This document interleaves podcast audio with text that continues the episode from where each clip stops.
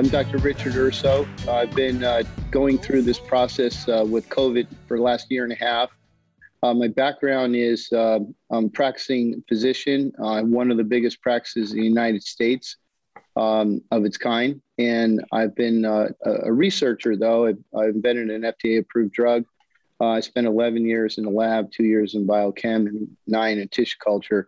And so I have a, a really good uh, science background and, in primarily in uh, scarring, wound healing, and inflammation, but also some tumor virus work. So I've, I've been in this uh, the whole time, just trying to help interpret data, trying to give a good message uh, that there's way through this, uh, that uh, we don't have to just lock down. And I thought that was never a good message. And primarily, we've been focused, of course, contagion control, but also uh, early treatment has been uh, one of the things I thought was missing from the from the from the uh, uh from what most people were coming out of Washington saying. In fact, the NIH, as you know, have said that there is no early treatment, not any early treatment, not for thrombosis, not for inflammation, not for respiratory distress, and that always seemed really silly to me. And right now, we're getting a tremendous number of patients, the Delta variant, uh, which uh, quote unquote Delta variant, because they're just testing for COVID, uh, and we all assume it's Delta variant. Um, we're getting a tremendous number of cases. Um, seeing, I've seen 137 cases so far in August. So I'm up over 700 patients seen and treated. Of course, there's a lot of patients that have had prophylaxis. I don't even know. I don't count those on the list, but we're getting a lot of patients that are sick, and especially the insulin resistant ones, the ones that are 30 pounds overweight. They're not doing that well. Uh, we're really, you know, struggling. Uh, but we've got a great formula and we've been able to save everyone. We've had we've had some difficulty last at the end of June is where we really hit it and the ivermectin wasn't working and some of our old protocols needed to be changed. But we made the adjustments now and we're doing great with the treatments. So when you said the ivermectin wasn't working, that's kind of interesting because a lot of people are saying that ivermectin is a, you know, part of the frontline protocol. So what's going on with that? Well, you know, the uh, for whatever for, we didn't. I mean, we went to an AFLDS uh, uh, conference. We and we sat there and we're like, what is going on? The ivermectin is not working. At first, we were just using it one or two days. Now, uh, most of us started had used it. Uh, we we talk all all the time. We are literally on threads all the time together. Um, and we started using it up to six days, and then we started making other adjustments, like the protocol I've been using right now um, is a variation based on uh, things that I've learned uh, while talking to people all around the world. So I'm using um, ivermectin um, and or hydroxychloroquine. Um, and I don't have to use either one of those two though, because I've, I've found this protocol where I do an H1 blocker, cyproheptadine, Pepcid, an H2 blocker, Singulair, a leukotriene analog, and then I do steroids and antibiotic, heavy dose vitamin D. That's made a huge uh, impact because it lowers all the inflammatory markers, and then melatonin. Um, and I've been going really low carb. I'm doing that because a lot of these patients we're putting them on steroids, and their their sugars are going through the roof. So I've been doing a low carb um, approach only because the sugars are going through the roof with the steroids, uh, not because of any other reason. Okay, so th- could you t- take each each part of the protocol, each drug in the protocol, and explain what it addresses? Yeah, what we're trying to do with with this is decrease inflammation. So, you know, the ivermectin, you know, just uh, without going too long into detail, um, is affecting nuclear crosstalk. So the nucleus uh, uh, gets information from the virus to say, "Hey, we're here in peace," and the virus basically uh, uh, tricks the nucleus in not into sending interferon out to to destroy it. And so, and it also tells the other cells around it, like, "No, this is a this is a friendly guy here." And that's the main effect of, of, of ivermectin, but has other effects. I mean, it blocks the ACE2 receptor. It actually has some uh, uh, neutrophil extracellular trap effects, and it actually infects inflammation. So there's there's downstream effects. It's not just attacking the virus. Same with the hydroxychloroquine. It has a huge impact on on many different things, but its main thing is it does affect. Um, it blocks the virus a little bit, not too much, but the virus gets in. But at the end of the day, it prevents viral assembly. So I, I tell people it, it thwarts the viral production it, uh, and it slows the what's called the copy machine down a little bit. But the main thing is it, it doesn't let the car parts turn into cars. It doesn't let the virus turn into viral particles. The, the viral assembly is thwarted. And so you get a little inflammation like you had a like a vaccine where you get viral particles in a vaccine. um, but you're not getting this full blown. And that's why they, I always said from the beginning, they're using the PCR because they're making car parts and they're going to be PCR positive, but they're not making cars. Um, and that's been all the way back. I said that back last March. Um, and then we've got the H1 blocker, cyproheptadine. It's it's in, interesting because we're trying to block mast cell degranulation. And what this does, uh, it does more than that, though. It blocks a little bit of serotonin. It's anti-muscarinic, has multiple effects, and uh, really seems to help the headaches a lot. What is um, anti-muscarinic? Uh, that's, you know, basically uh,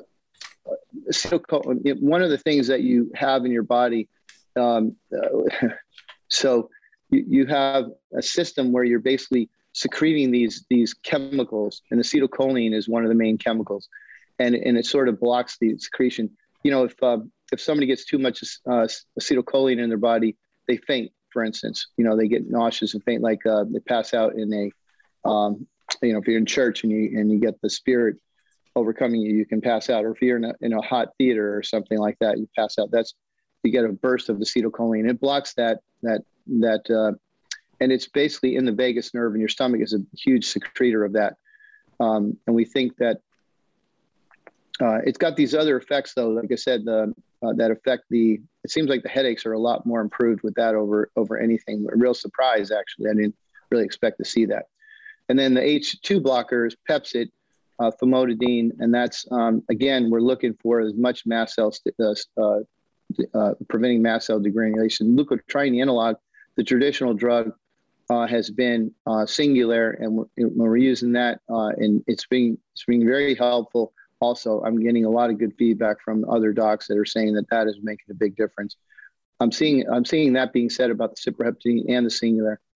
Um, and then as you go further, of course, corticosteroids have been used from the beginning. My very first patient I used steroids on back in March 10th or 12th of 2020 because it's an inflammatory disease. So as it, and it, it was borne out later in, in randomized control trials in the hospital that it worked.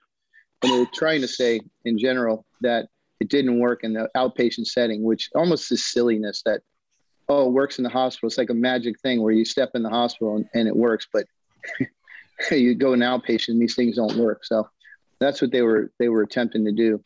Um, and then the melatonin decreases something called NLRP3 inflammasomes, which is a, I tell people it's like a it's not the tree trunk, but it's a big branch um, of inflammation, and it's um, it's it's thought that it comes from the inflammation from that is thought to come from the nucleocapsid portion of one of the proteins that is found in the SARS-CoV-2 um, uh, genome. So you have the spike, nucleocapsid, membrane, envelope, and hemagglutinin esterase.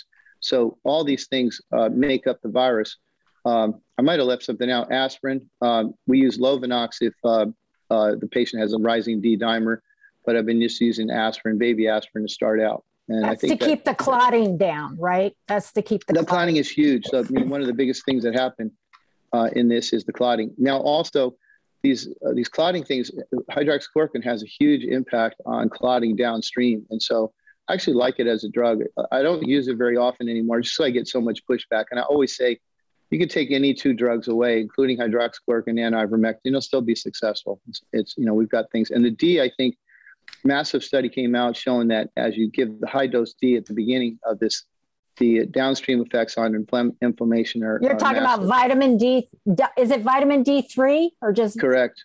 I would wow. really push it. Anybody who's sitting here thinking about, well, they can't get access to anything, get access to vitamin D. And for every 30 to 35 pounds, take a thousand IUs. So if you're 200 pounds, you want to take about, you know, roughly six, 6,000.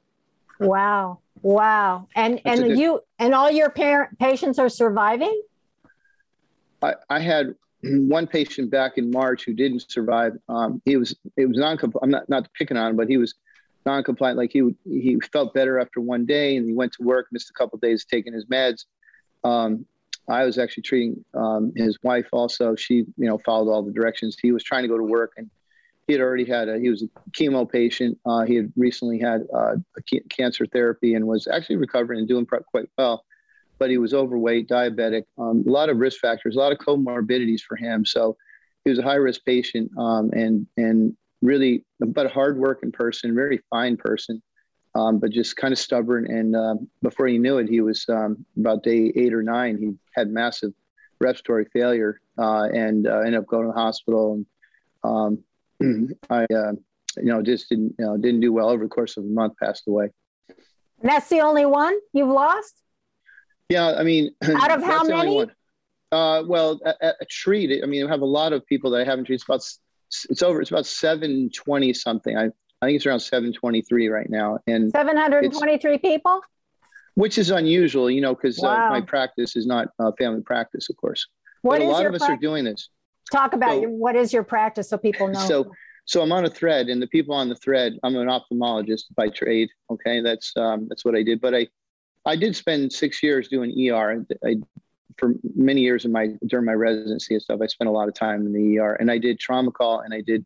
I'm one of the only ophthalmologists I know does anterior skull base surgery. So I had a pretty intense practice historically. Um, worked at one of the biggest uh, cancer hospitals in the world, and and so when I talk about this, it kind of gets people like, "Oh, he's fitting glasses," but that's actually not true. I have, you know, like I said, the great background in inflammation. So I feel like I was primed to actually discuss this whole matter um, when it came up last year, and I was um, I felt really comfortable just going well, ahead and doing what I do. You're an oncological ophthalmologist too, True. aren't you? All yes. Right. So, okay, so let's. So I was going to tell. I was going to just. I didn't want to. I didn't want to say this, but I just. I think it's the audience needs to hear this. It's really interesting. So our team, our thread has maybe four family practitioners. Okay, but also we have two psychiatrists, uh, pathologists, um, we have a neurologist, um, anesthesiologist, and there's a couple other in there that are I'm blanking on on other things, but it's sort of similar that are not your traditional um, what you consider to be family practice frontline, uh, taking care of people who are sick with the virus. But there is so, a lack of people that are willing to do it. So all these people have stepped up. Now we're seeing I'm getting a lot of calls from ER people. I'm getting calls from people in the hospital also because I've been giving this formula to people that work in the ICUs. I go, look, follow your protocol. Don't use the hydroxychloroquine and ivermectin, but use these other things. And if you use them, you're going to get better results. And we're getting better results because they're, ah. they're not allowed to use these in the hospital. They, they literally, they will they will lose their job if they use any of these drugs in the hospital. The docs tell me like I can't do it. I, I literally you know I'll be I'll have my job gone in a day. I have to follow the protocol. And they're using remdesivir, which all the time, which doesn't, the, the virus doesn't replicate for very long. So I tell people human beings don't live for 300 years, right? So, but viruses have a, a upper respiratory virus have a life cycle about five to seven days, and then they're gone.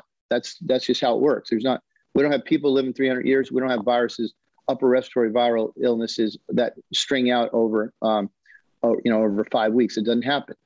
All right, you get a bacterial infection that can happen. So my point being that the virus only replicating five to seven days, and three weeks later, you still have people giving remdesivir. It only works in the viral replication cycle. It's almost insanity. It's almost like saying, what kind of doctor? I mean, what are they looking at? I don't under, understand why they would give this drug. But I found out that as part of the program, and, and not to pick on these guys, they're doing their best. They probably they've hidden this information somehow that I'm giving you right now. They don't seem to know this um, they don't talk about this at all, but um, but but they're giving it thinking they're helping, and they're and they're not helping at all. And now a ma- major study came out showing that um, uh, remdesivir does increase the length of stay in the doesn't doesn't help the life at all, and it increases the length of stay in the hospital. So uh, you know it's you know helping the billing, I guess, but that's about it. What study is that? I'll send it to you later. Uh, it just came out maybe two weeks ago, within a week or so.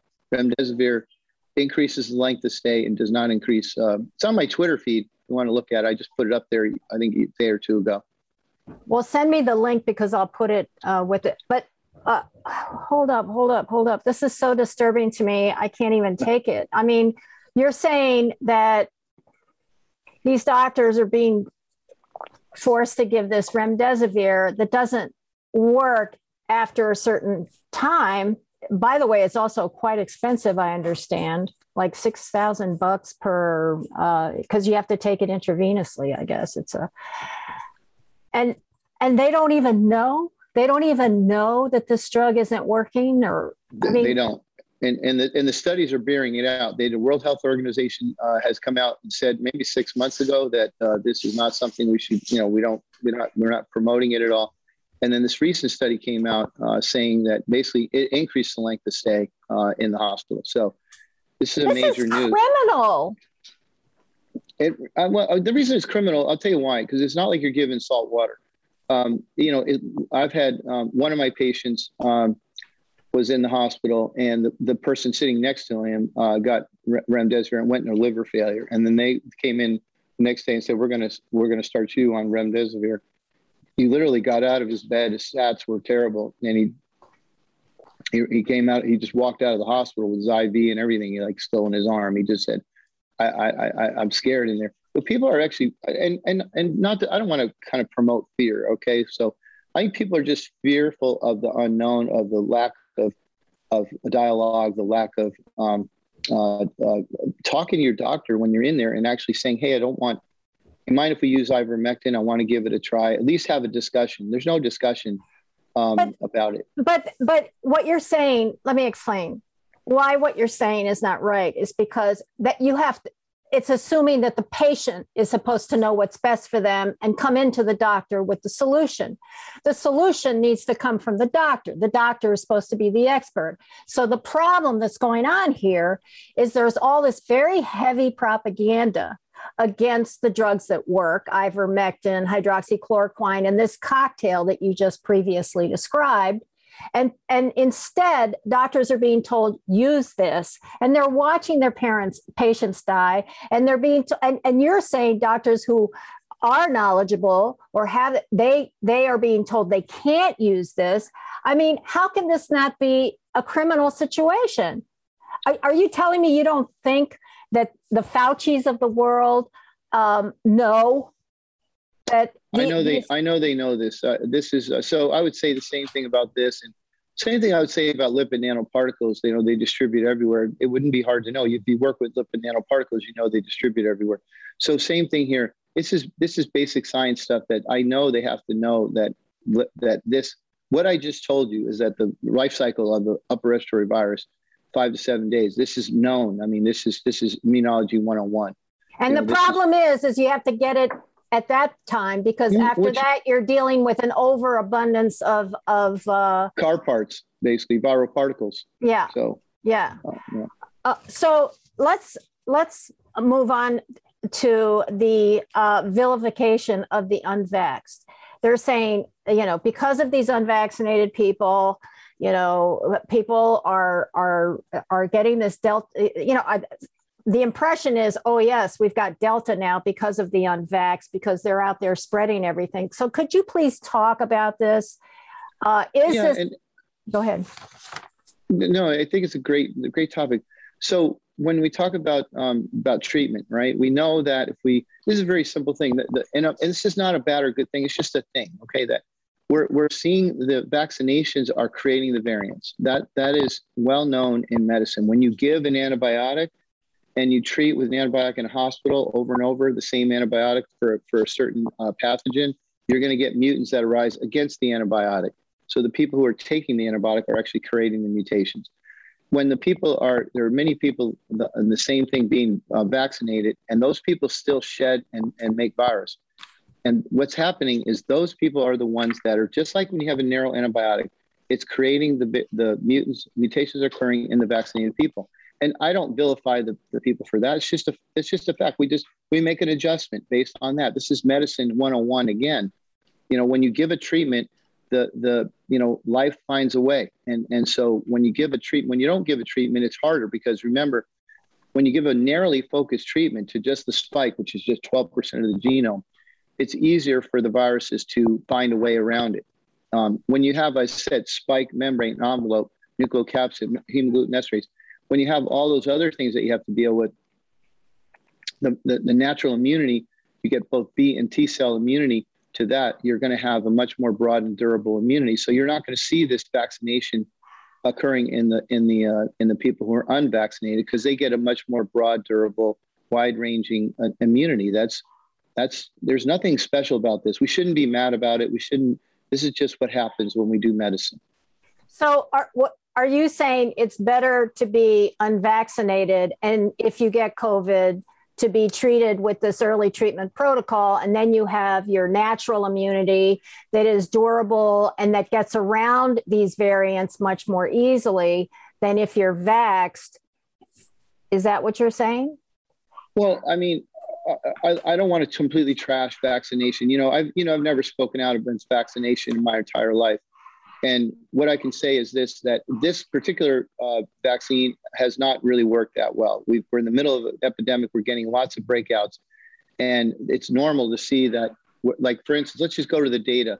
The data says that that this this population in Israel, 90% of the people are vaccinated. 90% of the people that are getting the virus are vaccinated people. And what we're seeing is where I tell people it's like wearing a blue shirt doesn't protect against the virus, and neither does the Pfizer vaccine in Israel. So data is showing us that the vaccinated are not being protected by the vaccination program.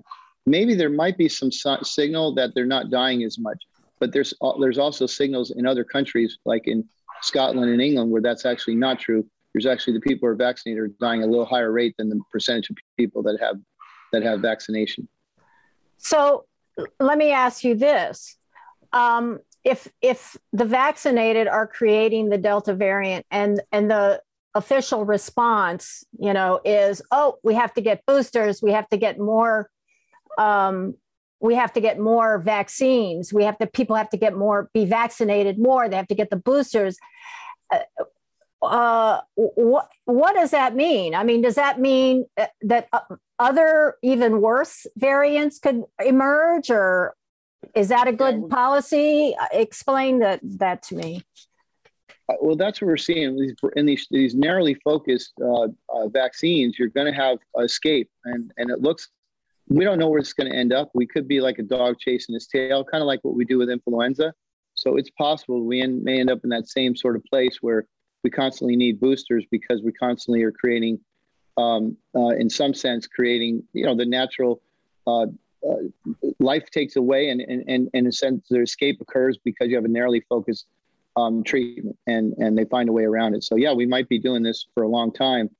Um, I'm, this is not going to happen in the people who, catch it naturally. They're not going to have, we have the SARS CoV 1 patients from 18 years ago that are still uh, quite immune to SARS CoV 2. So, a natural immunity is going to be a broader, more durable, long lasting immunity. And I think it's preferable right now, that's preferable what I'm seeing um, in the vaccination program, which is only you know six months or so of of, of some uh, potential protection. What more importantly, we're still waiting to look at the data to see if actually the antibodies that were created as they wane. What we saw in animal models early on for years with coronaviruses, as the antibodies wane, the remaining antibodies were more or less binding antibodies, and they protected the virus kind of like a Trojan horse.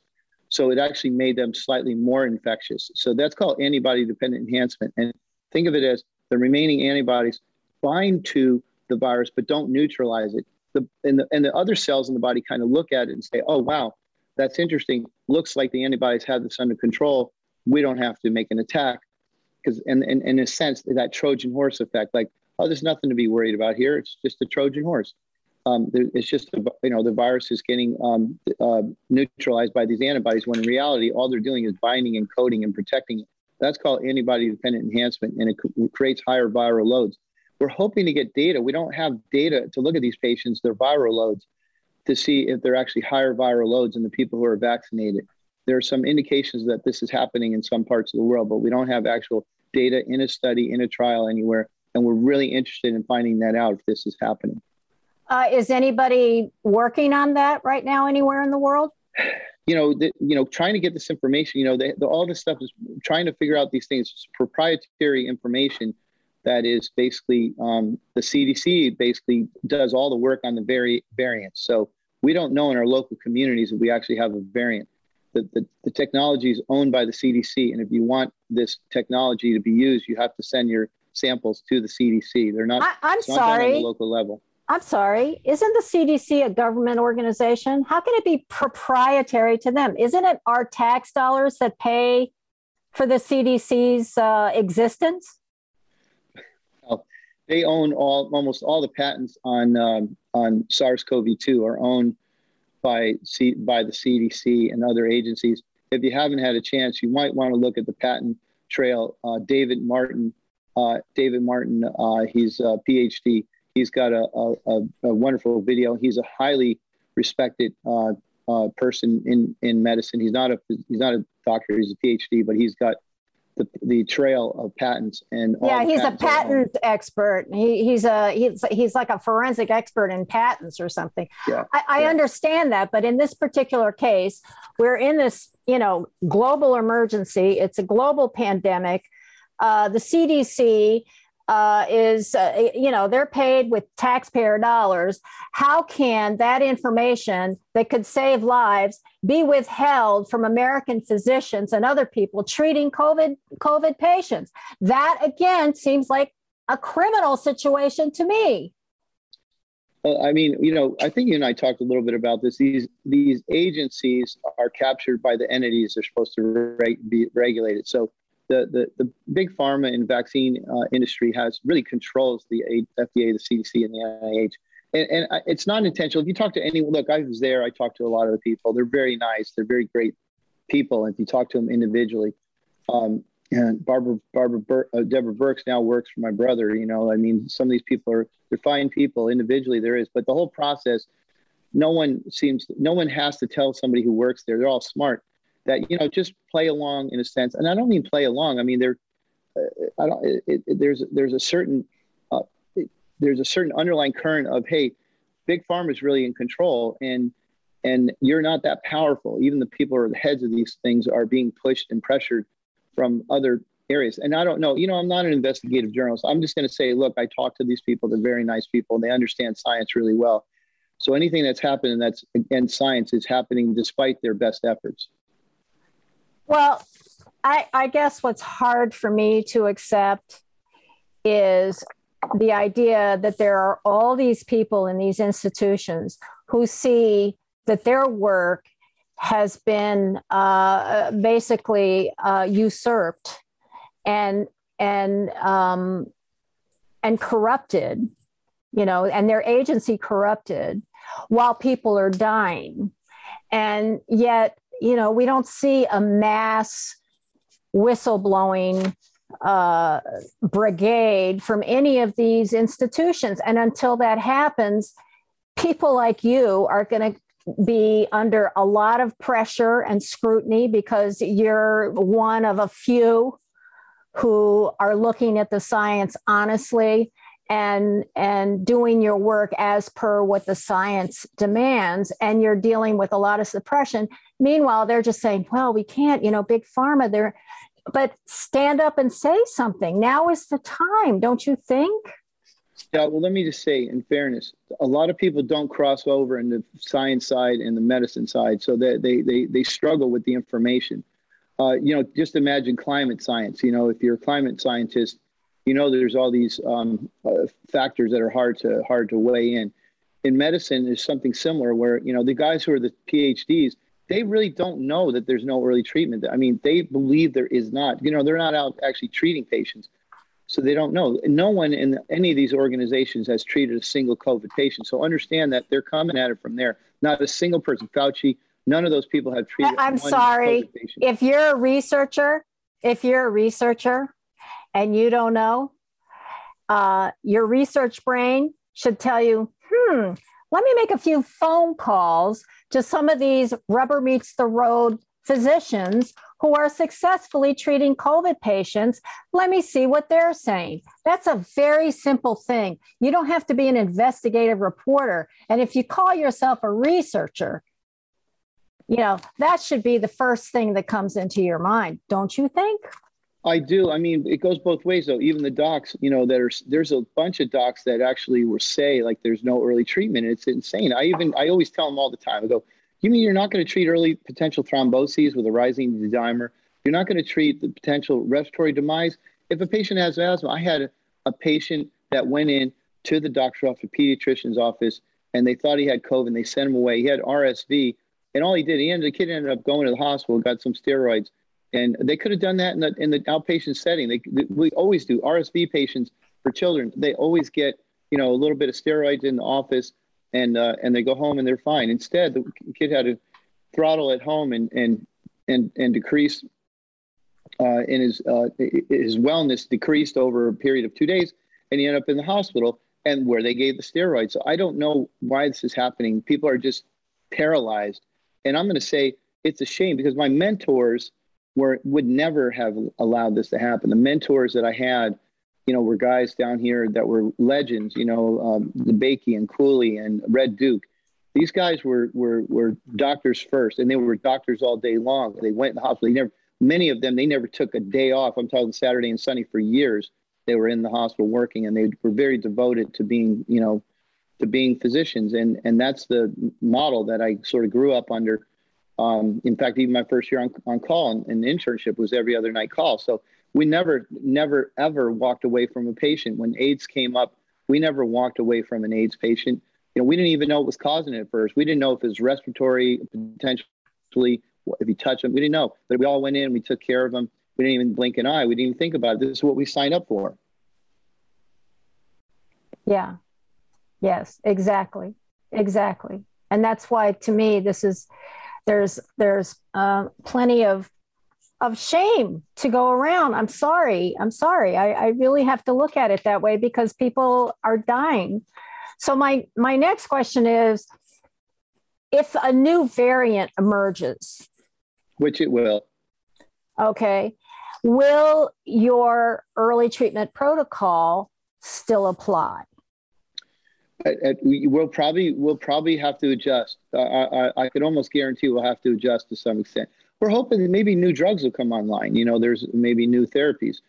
Um, I hear about antivirals, you know, that might come on board. But I tell people it's not the virus killing people; it's the viral particles and the cascade of inflammatory um, events that occur that's actually killing people. So, if we could limit the amount of virus that's produced, we might be helpful, maybe. But I, that's why I really believe in prophylaxis you know, the vitamin D really helps. And then maybe do one of the drugs that has been shown in multiple trials to help for prophylaxis. Those might be two things that are really smart and we maybe should be doing them. And we could get a lot further along in this pandemic. If I was a patient, I'd want some prophylactic therapy. So, uh, and the prophylactic therapy is what now? Um, I've been doing once or twice weekly on ivermectin, and then I've been doing um, either half a tab or a tab of hydroxychloroquine uh, daily. I was doing two a week uh, and once a week ivermectin. It seems like it's not working quite as effectively, so I've, I've kind of uh, increased my my uh, my I've upped the dosage a little bit. Although they're incredibly safe at those dosages, both of those are incredibly safe. So. I'm a huge vitamin D uh, fan. Also, get your vitamin D over 50. Your receptors are saturated your immune system needs vitamin D to make proper interpretations. Without vitamin D around, you'll interpret a piece of pollen as being a pathogen.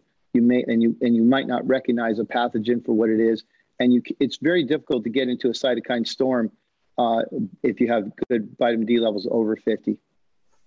So let me ask you something. Um, are you dealing at all with any side effects from vaccines? Uh, people coming in with uh, so I don't want to be scary, but yeah, that's normal when you vaccinate the whole population. yes, we've had a, I had last week I had none, but I had 15 Bell's palsies in six weeks before that. So I'm getting a lot of people with Bell's palsy are really uh, it's, it's, pretty common with this vaccination uh, program, and we're seeing a lot of things like that. We're getting inflammatory eye disease. I'm going to try to collate all that. We've, like I said, we've got a huge practice.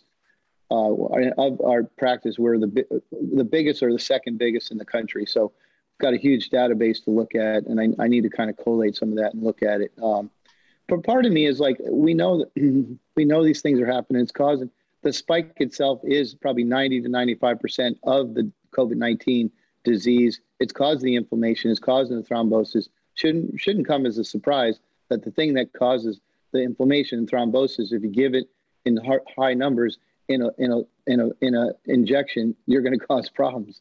it shouldn't this should not be news. So, um, what explain to the audience what Bell's palsy is, and explain what what which vaccine are we talking about here, and why does it cause that? Again, that that'd be a little anecdotal to say, but the, there are numbers out there. Uh, the Pfizer has been used the most, and it has the most Bell's palsies. most uh, Moderna is the second most used, and it's the second most Bell's palsy, and the J and J has the least, but it's the least used. So it seems to be just following, just having the spike protein somehow. My impression might be that the lipid nanoparticles are more likely to cross the blood-brain barrier, but it's a seventh nerve palsy where one side of your face doesn't work. You can't close your eye. Your mouth drips down. Um, it's a seventh nerve. So the facial nerve runs like this, and all this side of the face doesn't work well.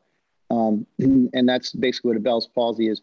And that's probably crossed in the blood brain barrier. And I think if I were going to guess, um, because I haven't looked at the data carefully to look at this, but it's more likely to happen with lipid nanoparticle, which are designed to get through uh, the blood brain barrier. They were used potentially as uh, carriers of chemotherapeutic agents to, to get into the brain because it's hard to get drugs to go into the into the brain into the eye and that was the original some of the designs that they were thinking about for using them then they found oh it goes to other places it goes to the adrenal glands the ovaries the testes and other and other important uh, endocrinologic, endocrinologic organs so you don't want to bring chemotherapeutic agents to those areas so they kind of abandoned it because they weren't able to control the direction uh, where these where these products would go well was that put in the vaccines that's what that's what's used in the vaccine, and that's what's come out in the biodistribution study. Exactly what I just said. That it goes to um, goes to the ovaries, um, and it goes to the adrenal glands. Um, they didn't even check the brain. I already know it's going to the brain. And the concern there is what I tell people: look, you know, there are, there are young women of childbearing age, and I'm really concerned. Is it mean something bad's going to happen? No, but you know you're going to get inflammation in those ovaries, and that cannot be a, a good thing for, for future fertility. I cannot imagine that having inflammatory um, agent in the ovaries as being a, a, a, good thing for future fertility. So, if if a woman of childbearing age um, takes the Pfizer vaccine, say, um, and then wants to get pregnant or whatever, is there any way to check to see if there's inflammation in the ovaries eh, to see if you know that's going to be an issue? Well, eh, why, you know, so it's a good question. you, you, there are ways to look for inflammation like while the process is occurring. So if you, let's say it's a year or two later, there's not, I would doubt that there would be continued inflammation. I think it would be relatively short lived until the, but we are seeing some continued presence of the antigenic fingerprint of the of the virus even 10 months later even in people who've been infected and we're seeing it also in people who who have had the vaccine that we're seeing some fingerprint even left months later in monocytes and other places. But so the point is, all in all in all, we think that most of the inflammation occur in a relatively short period of time. Um, and and that uh, will there be continued inflammation, autoimmune response? That that is not known right now. Um, some people are very concerned about that, but there are ways to look at that early on. Nobody nobody's done that work. It would be, you know, you can do PET scans and other things maybe to look, but um, that, that probably wouldn't be that helpful. Um, I, would have to think about that a little bit more and how we'd actually look for the inflammation there. Uh, MRIs pick this uh, inflammation up quite well. Um, I use it for tumors. Uh, we have inflammatory tumors in the eye socket, and the MRIs usually pick them up pretty well. So we do them with and without gadolinium. I would imagine there might be useful in, in the ovaries also. Um, what about clotting? I mean, if if uh, talk about clotting. Well, clotting is a real problem with the virus, and it's a real problem with the vaccine. We're seeing massive amounts of people with issues with thrombosis um, downstream in the in the events that you get the virus and you and you and you go downhill because of a cytokine storm. The thrombosis is a real killer and it causes organ failure. We're also seeing that in the in the in the vaccination program. The spike causes thrombosis and quite a few of the younger people. And I always tell them, I go, if you're taking that vaccine, uh, take aspirin for about six weeks after, just because. And then I've been checking a few D dimers, and the D dimers are a sign of microthrombosis. Um, and that's basically a, a, little bit elevated in a lot of these patients. So I just started checking that in the last month. I thought about it. It's like, why am I not checking that? That's that's the marker we use when patients are sick. And I'm seeing uh, a slight elevation in the D dimers in a lot of the patients who have chronic um, chronic symptoms after getting the vaccine. So I think that's I don't have a data set to look at that's that's um, that's that I can sit on here and say with certainty that I, I think that's a problem. But we know that's a problem thrombosis is real for both the virus and the vaccine. Okay, so you talked. Is by the way, is that Bell's palsy? Is that um, is that permanent? It can be. Uh, about ten percent of them can have permanent injury. I would say what I tell most people is you'll probably have a recovery, um, and you'll probably have uh, you know maybe a loss of a few percentage. But some people that never comes back, and it's somewhere between five and ten percent. So it's going to be a big number of people that uh, they may get partial recoveries, and sometimes they get sort of the, the nerves cross. So in other words, they don't they don't hook up right. So sometimes they they they misfire, so they hook up and they're they're hooking up, but instead of hooking up here to here, they're hooking up here to here. So there's you know you we call that aberrant regeneration, and that that happens sometimes.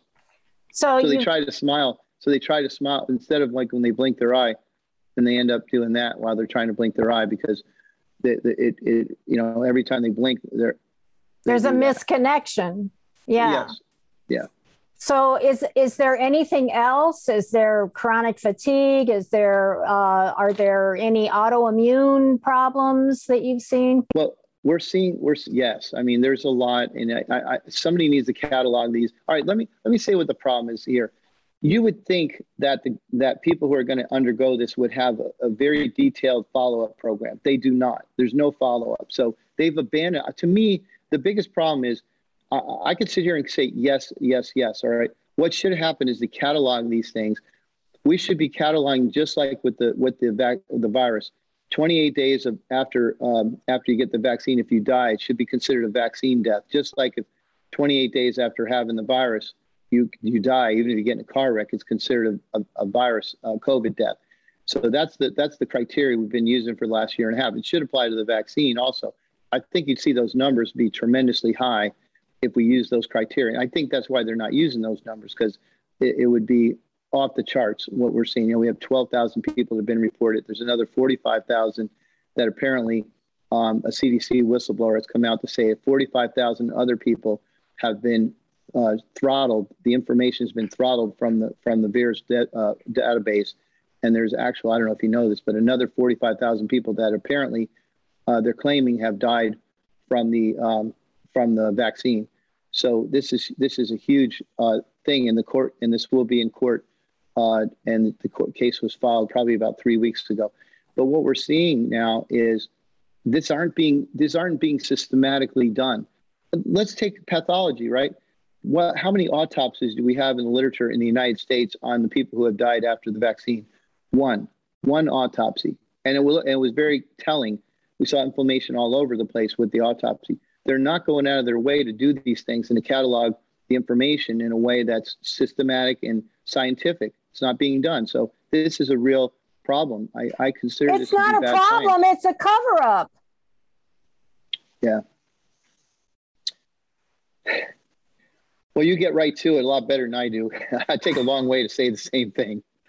so, well, um, I keep hearing it over and over. And I keep, uh, by the way, whose court case is that? Um, uh, it's against the Health and Human Health and Human Services, I think, not the CDC. Uh, and it was followed by Thomas Renz, R E N Z. Okay. Yes, I know. Okay. Yeah. Okay. I mean, this uh, this is just uh, it's this is just breathtaking. It's breathtaking because now I'm wondering. Okay, so we're six. How many months out are we now um, from the the first real push to vaccinate? Because now they want to come back with uh, boosters, and I I had Meryl Nass on here, Dr. Meryl Nass, and she said that uh, the government, the US government, has arranged already for eight to nine uh, shots for every American. So, uh, what are these boosters going to do? Number one. And apparently, these boosters are the same as the original vaccine. I think we're going to have messenger RNA uh, technology uh, for many things. You just seen the RSV they have approved. They're up for approval for RSV. Uh, cr- critically, you're going to see in RSV the same thing. That's their. What's an RSV? respiratory syncytial virus is a, a, a, thing that affects kids sig- significantly. So now you're going to see them trying to get the the, the messenger RNA vaccine into these kids. I really don't know the end game. I, I, personally, I, I really do think that uh, you have to assume that the pathogen matters, but the host matters too. And I think there should be some focus on the individual itself to do their best to improve their own health because your immune tolerance and your own immune system is, is a wonderful thing. We've been studying viruses. My, my immune system's been studying viruses through my ancestors for eons. Uh, so my, my immune system's pretty good. They've been doing their homework and I think they're, you know, I give them the right things to help them uh, to function efficiently. And so viruses have been studying us, but we've been studying viruses for a very long time. It's almost, I think, considered to be intellectually arrogant to think that we can outdo the uh, outdo our, our natural immune system on some of these things. I really think it's a shame that people actually believe that. It's like saying you could chemically make food better than what grows on the earth. It's these are just these are just fallacies that basically they've I would call it uh, scientism. They've they've they have a, whole a whole host of of, of things that they're passing on us that we think we need. And I call it scientism. It's not real science. We don't need all these boosters. It's it's a fallacy. We need to do the simple things like prophylaxis. Um, that's going to end the pandemic. If we all did prophylaxis, we'd be out of this pandemic in a very quick order. Uh, I don't think it's smart policy, which is why I've just founded this American um, this uh, pandemic uh, health alliance with a lot of great, great influence from a lot of uh, great scientists and physicians. Um, and I consider myself to be just a small part of it, but I, you know, putting it together and um, getting the platform together, and we have a huge platform uh, that will allow us to amplify our message. And I'm looking forward to being able to do that. Um, not so much be, to, for me, because I think there are others who are going to better have better messages than I do, and I'm looking forward to having that uh, be out there so people what, can get this information. What? Oh, okay. On on prophylaxis and on early treatment and on. Okay, so it, it's interesting because it my whenever I see a situation like this, I always say, okay, what does my reptilian brain tell me? Okay. And my reptilian brain is telling me that all these vaccines, if the natural human if the hum, human's natural immune system is truly the can truly by addressing the virus or the you know be the ultimate protection against that virus and its mutants. And also it doesn't create variations okay right? Um, that's the ultimate but now what you have is a money making machine that would create um, the response that, that would override the immune system. And so the immune system is constantly dependent upon a never ending series of vaccines. I mean, look, look at years ago, kids had one or two vaccines and that was it. Okay. Now, by the time kids are, you know, 18, they've had dozens of vaccines. And now here you've got this pandemic that now is going to want you to take more vaccines and more for one thing only. So it's going to develop that you're going to have more viruses, another vaccine. I mean, people are be, going to be jabbed perpetually. It's it's like creating a gigantic jabbing industry while destroying the natural immune system. Now, what do you think of my reptilian thought? I think it's very well said, and I, I could kind of summarize it this way. As I said, your your body's been studying immune, the viruses for a long time. Let's talk about the data. Um, there's a 0.0086 chance of reinfection. Um, that data comes out of Israel when they looked at the reinfection rate over the last year and a half in people who acquired COVID 19. Zero. Okay, that's zero. That's people who got it and got over it by themselves. Is that correct? Correct. Or yes. using a few drugs that are not gene therapy. Well, let's just say, regardless of how they recovered, they recovered, and they didn't recover. Maybe they recovered just on their own. Maybe they recovered through some treatment. At the end of the day, that number still comes out to 0.0086. We don't know if they were in the hospital, not in the hospital, convalesced at home. It doesn't matter. At the end of the day, it's a 0.0086. That's the data we have.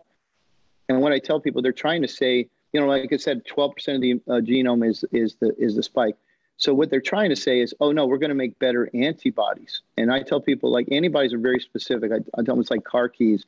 They fit really specifically. You can make, I can make 25 car keys for my car. It's not going to help me that much. I only need one. So at the end of the day, uh, antibodies are like car keys. I tell them T cells are like tow trucks. I don't need it. I can still take my car out of my driveway with the tow truck, whether I have a car key or not. So T cells are more are more uh, are are better able to deal with these viruses, and that that immunity does not come very much from a vaccination program.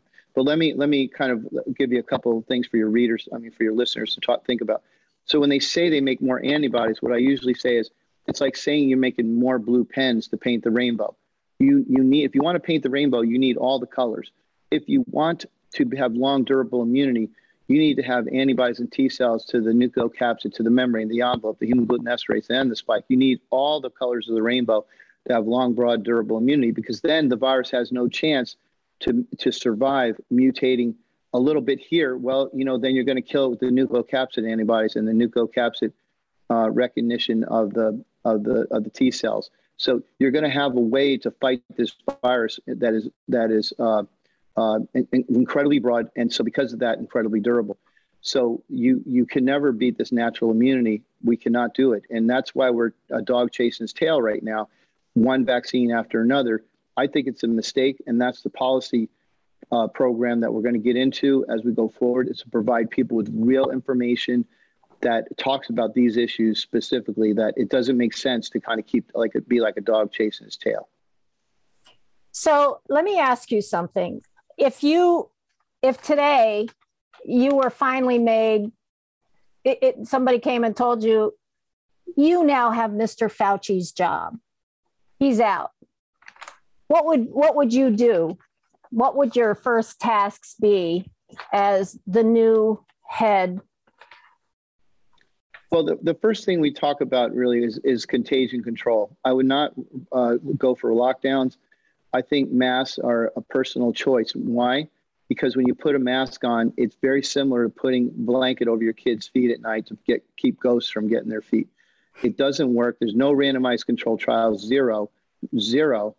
I want to say it again. Zero. There's multiple randomized controlled trials, but zero have shown that masks stop the spread of upper respiratory disease. So we're seeing that this has been studied a long time for the last four decades. They don't work. So I would I would allow people to wear masks because it makes them, they believe that's, it, it makes them feel better. So if they want to wear them, but I'm not going to arrest people for not wearing them.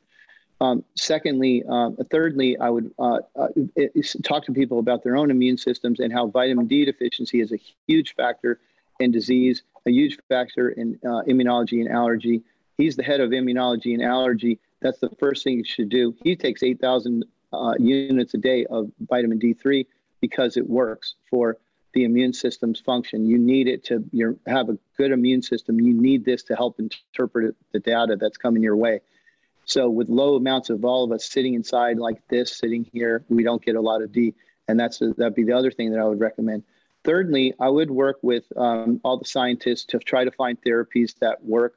There are a lot of them that do. We had to repurpose that first. That's the first thing I would have done is, look, we don't have any bullets. We don't have any weapons to fight this war what do we have what do we have in the back you know what do we have over here that we can use i found like i don't know eight or nine ten things in in in about a two hour period that might work almost all of them fenofibrate uh, hydroxychloroquine ivermectin um, um, uh, cyclosporin um, there's um, i'm blanking on a couple others right now but Kaletra didn't really work it was an hiv drug but but i found uh, all these things that might work a gout drug colchicine uh, that's another one i found all within a very short period of time. Didn't take me long. I literally went to, to my guys at work. I said, look, I got two hours at lunch. I'm going to go end this pandemic. I was half kidding. But when I came back, I was super excited. I go, wow, this is, there's a lot we can do while we're waiting for something better. And I'm, I'm for uh, safe vaccination programs. I've always been a, a, a, proponent of that. So I would institute that, uh, that look at those in a, and look at a safe way with a lot of caution, because I know that the history of these, this antibody dependent enhancement, and the spike protein itself, which clearly was an engineered product. Um, if you can look at the data, I, I, I, that's not my expertise, but clearly there's a lot of engineering that went into this spike protein. It has a GP120 HIV fragment. It's got a furin cleavage sites never before been seen on the S between the S1 and S2 that helps it to bind to the ACE2 receptors. You're seeing things we've never seen before. And so the first thing I would do is say, let's let's try to find something to neutralize some of these things. But knowing that I'm not going to rush that because his, the historic record has shown that they've been very dangerous in the past. The animals have died. All, all these things are, are true facts. They're not. It's not my opinion to say that. This is just what it is. So I would go about it that way. Prophylaxis, um, early treatment would be my mo- number one things. Repurpose drugs, and then try to get better drugs on board, um, and then look for vaccination. Would you put a moratorium on vaccinations? Uh, I'm not a big fan of this current vaccination program. Uh, so I would have to look at it carefully and give it strong consideration. There's a good likelihood that I would actually until until we can figure out the long-term safety data. I cannot see why we're giving anything to pregnant women. We've never done that before, and they're encouraging it. I literally had somebody who had two miscarriages. She's 10 weeks, and her her OB said to go ahead and get the the vaccine. And I looked at her and I said, "You've already had two miscarriages. This is not a time to play around with chemicals and things. I go, there's not a single drug that I would give you right now, not a single one. If I could keep you off Tylenol, I wouldn't do Tylenol. I wouldn't do aspirin, do Motrin. I do nothing if we could help it. That's let your body um, do, do not put chemicals in your body that you don't need. And I said, and we've never done that in medicine ever. We've never encouraged uh, the the usage of of these things. This is insane that they're doing it. And then the young people, under age 30 over the last four months, more people have died. If you look at healthy young kids, more people have died from the vaccine than have died from the virus itself. So you're seeing things that, you know, there's no signal of benefit. 12 to 17, 0.1 per 100,000 young healthy kid. That's one in a million chance of dying from the virus itself. So we need to look at these numbers carefully.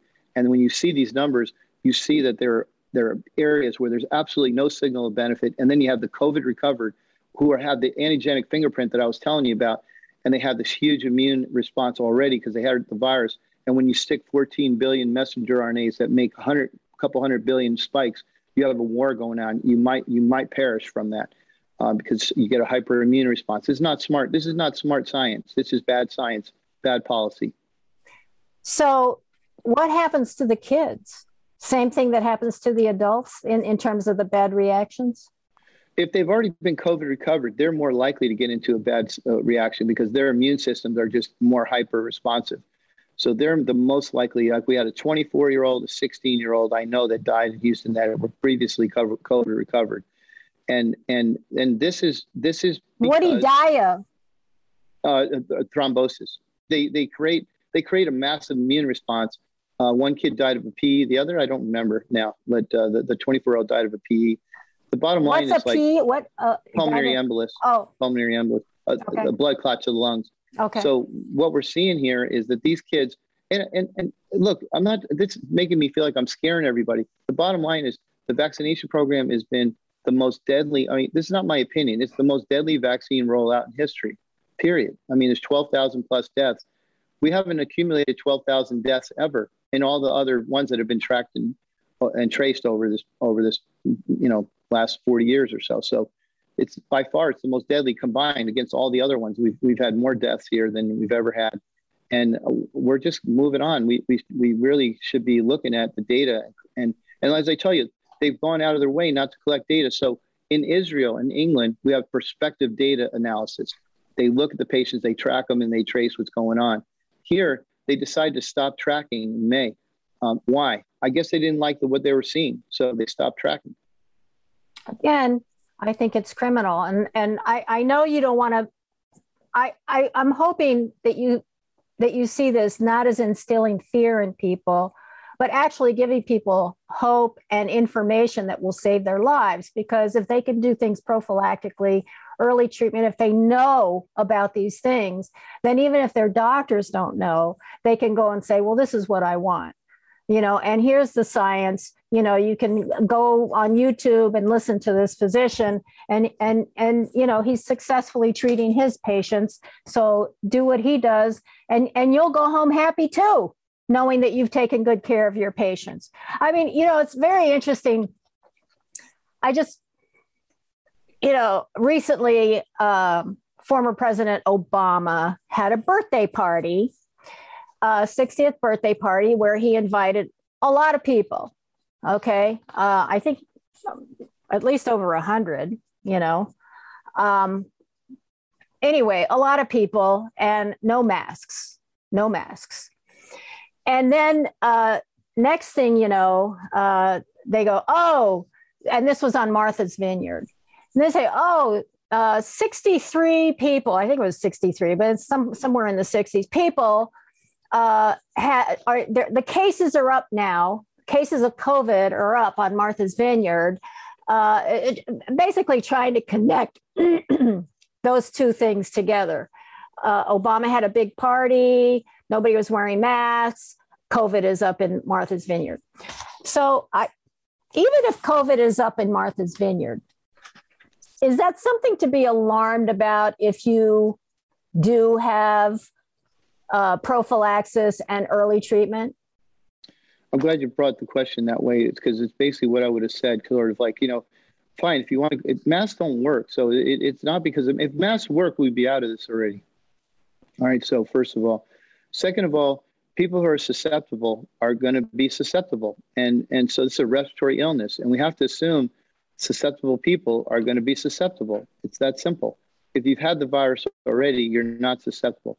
It turns out, unfortunately for us, that the vaccination program has not been that successful in, in actually giving uh, immunity. Um, it may may give some immunity, but not not massive immunity. What you have is people who are vaccinated are actually the source of a lot of these infections because they're still carrying disease, they're still carrying and replicating the virus. They're just, in a sense, uh, maybe they're not getting as sick as they would have gotten. As I said, that's still in question, but um, we're seeing that, that, that, for sure, 100%. Right? This is not. I'm not having. This is not a. This. No one's going to argue with me about what I'm about to say, which is people who are vaccinated are also a source of infections for others. The unvaccinated, of course, are a source of potential infection. But the COVID recovered are the least likely to be um, a source of anything because they don't 0.0086. So you have a group of people that are susceptible, even if they had vaccination. As I said in, in Israel, 90% are vaccinated, but the vaccination works as well as wearing a blue shirt. It doesn't work. Um, so we're going to be basically susceptible until we kind of, and, you know, that's what's happened. That's and it. the vaccinated are the ones who are going to give you the Delta variant, right? The vaccinated are the are the source of, of mutations because of what I told you. You have a narrowly focused treatment against a really small thing called the spike protein, and the and it escapes around it. The the a, a normal person uh, reacts to the whole to whole virus. This puts a, pre, uh, prepares the immune system to really fight against one portion of it, and that because of that, um, they produce uh, escape mutants that basically get around it and and then they and then they actually cough and, and give them to other people. And that's so, and it's not a bad thing. It's a it, it just is. Like um, we shouldn't be mad about who's doing this. This is well, this well, is the wrong narrative. I, I agree but i think the irony of the situation is you have obama and probably a lot of the, some other famous people i won't say a lot but other famous people who were at his party are big proponents of get vaxxed get vaxxed get vaxxed and, and yet you know they everybody's now the big narrative is the delta variant is out and people are getting it and and it's the vaxxed who are releasing the delta variant. So there's kind of an irony to that. Well there we've is. run we, we've run out of time but i want to thank you so much so much for the work that you're doing